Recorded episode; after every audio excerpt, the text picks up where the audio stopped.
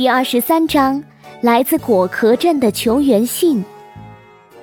防疫隔离第五十天，童话镇的疑似病例和确诊病例已经全部被收入童话镇医院。在全体医护人员的努力下，童话镇的中西结合疗法起到了很大作用。最早被感染的一批患者，在这几天陆续开始出院。自从童话镇的零号病例小狐猴治愈出院后，小狐猴爸爸妈妈的病情也开始好转。据河马医生的评估，他们一周内大概就可以出院了。这真是一个好消息。熊镇长坐在办公电脑前，看了杨博士发来的防疫报告。在童话镇全体镇民的努力下。疫情的传播得到了控制，每一个收入童话镇医院的患者都得到了很好的保护和治疗。当他们被治愈后，医院就能腾出更多的病床位来收治其他患者。唉，终于可以喘口气喽！熊镇长抱着茶杯，美美喝了一大口，长出了一口气，心头的沉重减轻了几分。这两个月，他几乎为童话镇的防疫操碎了心。昨天在家称了称体重，都瘦了十多斤呢。叮当，一声清脆的提示音，把熊镇长从沉思中拉了回来。有一封邮件发到了他的邮箱。熊镇长点开邮件，仔细阅读起来。熊镇长你好，我是果壳镇的镇长小百灵。果壳镇也出现了数名疑似病例，他们已经接触了好多镇民。按照森林国王的指示，我们也在积极防疫，可没有贵镇的防疫效果好。真心期待您的帮助。糟糕，熊镇长心头咯噔一下，暗道不好。果壳镇离童话镇只有几公里的路程。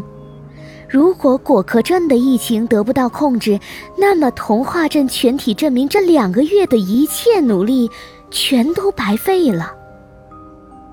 熊镇长越想越焦虑，他挠着头皮在办公室里走来走去，一时间想不出什么办法，只怪自己太关注童话镇的防疫管理，太没在意附近小镇的感染情况，现在果然出了大问题。办公桌前的电话响了起来。熊镇长拿起电话，闷闷地问了一句：“喂，你是哪位？”熊镇长，我的声音都听不出来了吗？我是杨博士啊。杨博士爽朗的声音从听筒里传来：“告诉你个好消息。”熊镇长精神一振。好消息！杨博士哈哈大笑起来。哈哈哈，是的，因为咱们童话镇的防疫工作做得很出色，国王和卫生部长决定要嘉奖咱们，这下童话镇医院就可以有更多的研究经费来帮助其他患者了。唉，熊镇长又蔫了，还以为是什么好消息。搞了半天是这个。虽然国王部长的嘉奖也很丰厚，但是对于现在的形势却没有太大帮助。因为果壳镇的疫情紧急，熊镇长必须第一时间为小百灵镇长提供支援。哎，镇长先生，你这是怎么了？杨博士呆了一下。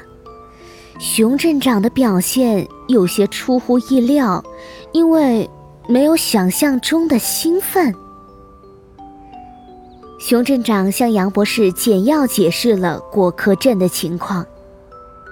听了这个消息，杨博士一下子也沉默起来。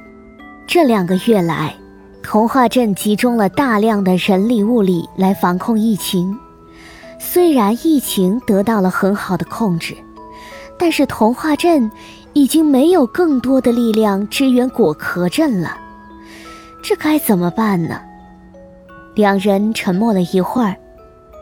电话那头的杨博士一拍额头：“哎呀，有个办法，我差点都忘了这茬事儿了。”熊镇长抓紧了听筒：“啊，什么办法？你快说。”杨博士思考了一下，说道：“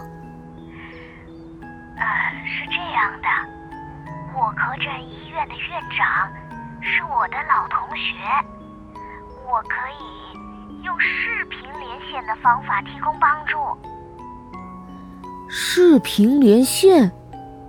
杨博士点点头：“对的，我可以向果壳镇提供咱们童话镇的防疫经验。”同时还可以帮助果壳镇医院治疗那些感染病例，还可以把童话镇的中药药剂跟果壳镇分享。